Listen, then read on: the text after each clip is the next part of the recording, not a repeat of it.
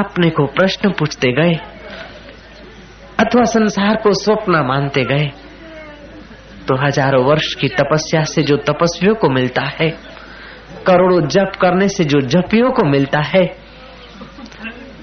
कोई कीर्तन करके शांति का रास्ता पकड़ ले, कोई ध्यान करके शांति के रास्ते पर चल दे, कोई धन इकट्ठा करके सुखी होने की मजदूरी करे कोई पद की प्रतिष्ठा की जाल में फंसकर अपने को सुखी मानने की भ्रमणा में पड़ जाए, उनकी मर्ज़ी की बात है, लेकिन मेरा अनुभव है, मेरे गुरुदेव का अनुभव है, मेरे दादा गुरु का अनुभव है, मेरे सुखदेव का अनुभव है मेरे गोविंदाचार्य का अनुभव है, मेरे शंकराचार्य का अनुभव है, मेरे आदि ब्रह्मा जी का अनुभव है, मेरे आदि नारायण का अनुभव है, मेरे राम जी का अनुभव है, मेरे वशिष्ठ महाराज का अनुभव है, मेरे भोलानाथ का अनुभव है। उमा कहूँ मैं अनुभव अपना, सत्य हरि भजन जगत सब स्वपुना। हर वह हरि हरती पात कानी इति हरि।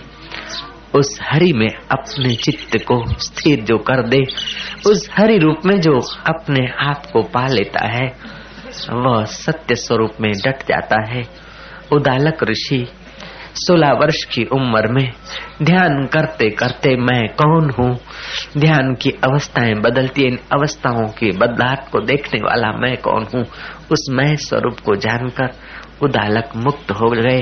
जनक राजा राजकाज में अपनी मैं को खोजते खोजते विश्रांत चित्त हुए। छठे केंद्र पर ध्यान करते करते रामकृष्ण परमहंस माँ के दर्शन करते हैं।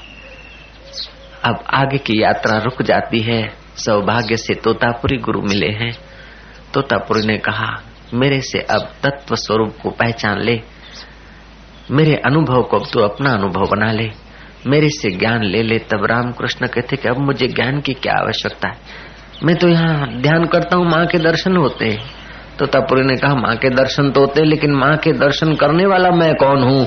इसको भी जानना और बाकी रह गया। ठहरो बाबा जी मैं माँ से पूछ कर आऊँ। गए हैं माँ से पूछने के लिए, माँ माँ माँ माँ, काली प्रकट हुई है।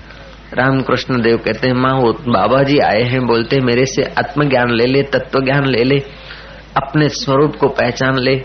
माँ कहती हाँ ठीक है, तू उनका शिष्य बन जा, उनसे ले लेखा जाना। रामकृष्ण चकित होकर पूछते हैं कि, माँ, फिर तुम्हारे दर्शन का फल क्या? पचासों वर्ष की साधना का फल क्या? माँ कहती है कि, मेरे दर्शन का फल यह है कि ब्रह्म ज्ञानी आत्मवेता, संत तुझे मिल गए हैं। ये मेरे दर्शन का फल है। तेरी साधना और पूजाओं का, तेरी सच्चाई और सत्संगी का, तेरे सत्कर्मों का फल यह है कि तुझे कोई ब्रह्मवेता सदगुरु मिल जाए बस। रामायण में आता है, तुलसीदास ने राम जी से कहलवाया है मम दर्शन फल परम अनुपा। मम दर्शन फल परम अनुपा। जीव पावै निज सहज स्वरूपा जीव पावै निज सहज स्वरूपा जब तक रामकृष्ण सहज स्वरूप को नहीं प्राप्त होते हैं, तब तक साधना अधूरी है। मैंने पिछले चार दिनों से तुम्हें कहा कि और शरीरों से और केंद्रों से ऊपर उठते उठते आज्ञा चक्र तक जो आ जाता है, वो बड़ा प्रतिभा संपन्न हो जाता है। काफ़ी यात्रा उसकी हो जाती है, लेकिन पूरी नहीं होती। पूरी तो उस पूरे स्वरूप को, अपने मय स्वरूप को जाना जाए, तब पूरी होती है। रामकृष्ण देव आए हैं तोतापुरी के पास। तोतापुरी कहते हैं कि अब ध्यान तो कर, लेकिन कोई प्रकाश को देखने की इच्छा मत कर। कोई देवी या देवता को उस केंद्र पर अब अब एकाग्र मत कर। हो गया। जब तक ध्यान मन इधर उधर जाता था, तब तक किसी देवी को, किसी देवता को, किसी मूर्ति को, किसी भगवान को, किसी गुरु को तुमने धारणा का विषय बना दिया। अच्छा है, लेकिन अब गुरुओं के, देवों के तत्व में तुझे जाना है तो अब उनको धारणा का विषय न बनाओ। उनसे ये पूछो कि हम कौन है गुरुदेव? अब हमें अपने स्वरूप में जगा दो। रामकृष्ण ध्यानस्थ होते हैं, माँ काली आ जाती है। तोतापुरी कहते हैं, अब इस काती, काली को भूल जा। अभ्यास था, भूले कैसे, गुरुदेव? आँखें बंद करता हूँ, माँ दिखती है। बोले, माँ को हटा दे। गुरुदेव, माँ को कैसे हटाऊं? जैसे बुलाता है, ऐसे हटा दे। गुरुदेव, नहीं हट पाती है। तो बोले, माँ को मार तलवार अब। माँ को और तलवार। कहा से लाऊँगा? कैसे मारूँगा? जैसे पूरी माँ को लाया है जिस भाव से, जिस धारणा शक्ति से। माँ लाया और माँ की तलवार लाया, ऐसे माँ को हटाने की भी एक तलवार पैदा कर दे। बड़ी ऊँची छलांग है, बड़ा साहस है। सतगुरु के बिना ऐरा गहरा व्यक्ति यहाँ से तुम्हें आगे नहीं ले जा सकता।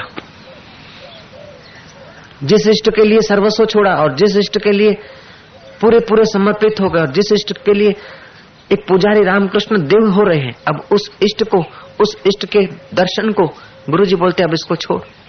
अभी तक तो ये साधन था, और अब ये अड़चन हो रही है, माँ।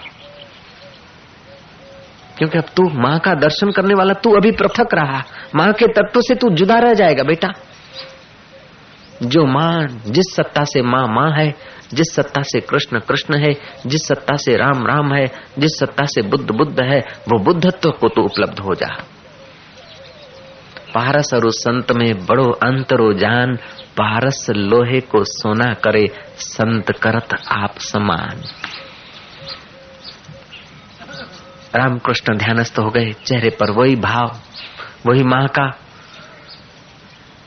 प्रेम और भाव ना तोतापुरी गुरु कहते हैं कि भाव और प्रेम से भी आगे, जिससे सारे भाव और सारे प्रेम प्रकट होते हैं, उस शांत स्वरूप में जग जा। माँ को हटा दे। गुरु जी नहीं जाते। क्या करूँ? कांच का टुकड़ा पड़ा था। रामकृष्ण के भ्रू मध्य में तीसरे नेत्र पर उसका स्पर्श कराते हुए कहा कि हटा दे माँ को। हटा दे और निर्विकल्प समाधि में चले गए और छह दिन उस अवस्था में रहे। छह दिन तक। छह दिन के बाद जब आँख खुली तो रामकृष्ण का पहला ही वचन है कि, माँ, छह दिन तूने मुझे होश में रखा, अब फिर इस बेहोशी में लाती? संसारी लोग समझते हैं जिसे बेहोशी यात्रा जिनकी पूरी हो गई, वे समझते पूरा होश वही है। हम लोग अभी बेहोशी में जी रहे। वह छह दिन के लिए समाहित हो गए। तुम छह मिनट के लिए भी समाहित हो जाओ। तभी भी अनुभव वही होगा, जो रामकृष्ण को हुआ था। वहाँ जाने पर, निर्विकल्प अवस्था में जाने पर, कोई आकृति नहीं बचती, कोई प्रकाश नहीं बचता। कोई रूप नहीं बचता, कोई रंग नहीं बचता, कोई दृश्य नहीं बचता, कोई दृष्टा नहीं बचता, जो बचता है वहाँ अवाच्य पद है। कोई सोहम कहने वाला, सोचने वाला नहीं बचता। फिर वो जीवन मुक्त पुरुष, संसार में हम लोगों की नाई खाता, लेता, देता है। लेकिन जैसे हम औरों के शरीरों को देखते हैं, वैसे वो अपने शरीर को भी देखता है। जैसे फुग्गे में राई के दाने नाचते हैं, ऐसे इस विशाल चिदाकाश में ये प्राणी समुदाय नाच रहे हैं। वो विशाल चिदाकाश स्वरूप हो जाता है। सूर्य और चंद्र, नक्षत्र और तारागण सब उस ब्रह्मवेता के चिदाकाश स्वरूप में भासते हैं। इस देह में नहीं, वो इतना व्यापक स्वरूप में पहुँच जाता है कि उसका वाणी बयान नहीं कर सकती। ऋषि कहता है ये तो वाचो निवर्तनते अप्राप्य सा मनसा सह आनंदो ब्राह्मण न विभेति कराचना जहाँ वाणी जा नहीं सकती, मन लौट कर आता है। बुद्धि बिचारी वहाँ शांत हो जाती है। उस ब्रह्म को, परमात्मा को पाकर ब्रह्मवेता फिर कभी भयभीत नहीं होता। फिर उसे मृत्यु का भय नहीं, जीने की इच्छा नहीं, मान का भय नहीं, अपमान का भय नहीं, मान की इच्छा नहीं। वो समझता है मान आया गया, अपमान आया गया। मित्र आया गया, शत्रु आया गया, सुख आया गया, दुख आया गया। ये जब चित्त का स्फुरना होता है, भासता है, मन सो गया तो कुछ नहीं। वो ज्ञानी का मन मन नहीं रहता, अमनी भाव को प्राप्त हो जाता है। जिस वक्त ज्ञानी उपयोग करना चाहे तो पहले के संस्कार, मन में जो पड़े हैं, भुने हुए, मन का बुद्धि का उपयोग कर लिया, लेकिन फिर मन उनका उस आत्म पद में लगा रहता है तो मन, मनन भाव उसका छूट जाता है। जैसे लोहे की पुतली पड़ी है मिट्टी में, उसको काट चढ़ जाएगा। तुम उसे सफ़ा करो, सुथरा करो, कबाट में रखो। समय पाकर वहाँ भी उस लोहे की पुतली को काट चढ़ सकता है। अब उस लोहे की पुतली की आकृति तो वही की वही है, लेकिन तुमने पारस से टच करा दी। अब उसे कबाट में रखो, चाहे कीचड़ में रखो। उससे काट न लगेगा। ऐसे ही तुम्हें साक्षात्कार होगा, तुम्हें ज्ञान होगा तो तुम्हारा मन बुद्धि जो है, दिखेगा तो सही। उसी आकृति में तुम्हारा शरीर दिखेगा, लेकिन अब तुमको संसार का काट नहीं चढ़ेगा।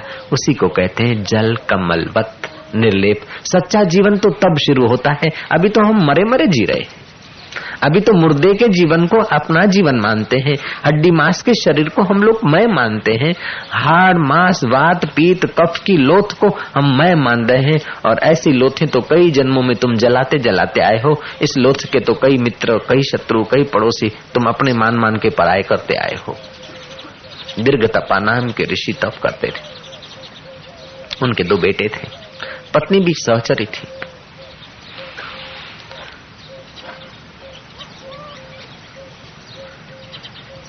बेटों का नाम था, एक का नाम था पावक, दूसरे का नाम था पुण्य दीर्घ तपा ने उस तत्व को पा लिया। अब शरीर मात्र देखने भर को रह गया। जैसे तुम्हारा फ़ोटो, इस शरीर का फ़ोटो तुम्हारे से पृथक है। ऐसे ही ज्ञानवान को अपना शरीर अपने से पृथक महसूस होता है। व्यवहार में अज्ञानियों के साथ व्यवहार में आएगा तो इस शरीर को मैं करके उठेगा, बोलेगा, लेगा, देगा, मैंने खाया, मैं अमेरिका गया, मैं नहीं गया, मैंने ध्यान किया, न किया, लेकिन अंदर उस वक्त भी उसे अनुभव है कि व्यवहार मात्र है। व्यवहार मात्र उसे याद नहीं करना पड़ता, ऐसा उसका सत्य अनुभव हो जाता है। और दीर्घ तपा तो ऐसे जीने लगे। शरीर की प्रारब्ध पूरी हुई ज्ञानी को फिर शरीर में ममता नहीं होती कि वो योग का उपयोग करके शरीर को लंबा समय रखे, नहीं। ज्ञानेश्वर 22 साल के और चांगदेव 1400 वर्ष के। चांगदेव को सत्य का साक्षात्कार नहीं हुआ, उसलिए शरीर को संभाले जा रहा है। और ज्ञानी, ज्ञानेश्वर को पता चल गया सत्य का, अब शरीर अपने आप संभला जा रहा है। लंबी आयुष्य होने से शरीर की कोई आदमी साक्षात्कारी हो, ये ज़रूरी नहीं। छोटी आयुष्य हो और कोई आदमी साक्षात्कारी है, ये ज़रूरी नहीं। साक्षात्कार जिसको तीव्र लगन है और पूरा समर्थ सतगुरु का अवलंबन मिल गया, सतगुरु की समझ मिल गई। इस जन्म में या अगले जन्म की, वो समझ खुल गई, हो गया साक्षात्कार। तुमने सुन रखा है किसी सतगुरु का, तुम्हारी तीव्रता नहीं है। कोई दुर्भाग्य है कि विषय, विकारी व्यक्तियों के साथ अपने को जोड़ दिया। तो सुने हुए जो ज्ञान के वचन है सुनी हुई थोड़ी बहुत परमात्मा की गरिमा तत्व साक्षात्कार की बात है। तो दबी है। समय पाकर दूसरे जन्म में माता के गर्भ में भी वो बात फूट निकले तो आप अष्टावक्र की नाई, आठ महीने के गर्भ में भी आप साक्षात्कार कर सकते हैं। ऐसा ये तत्व ज्ञान काम देता है। आप आठ महीने के या आठ साल के डॉक्टर नहीं बन सकते हैं। आठ साल की उम्र में आप इंजीनियर नहीं बनते हैं। आठ महीने के गर्भ में आप उद्योगपति नहीं बन सकते हैं। लेकिन आठ महीने के गर्भवास में रहते हुए भी आप अलख के अनुभवी महापुरुष जनक के गुरु बन सकते हैं।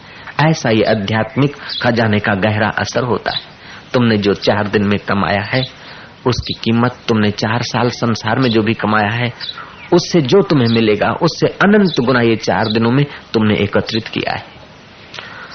तुमने आज तक जो संसार से एकत्रित किया है, उस सब साधनों को तुमने निछावर करके जो सुख नहीं पा सकते, वो सुख की कुंजियाँ, वो सुख का रास्ता तुम्हारे भीतर अंकित हो गया है।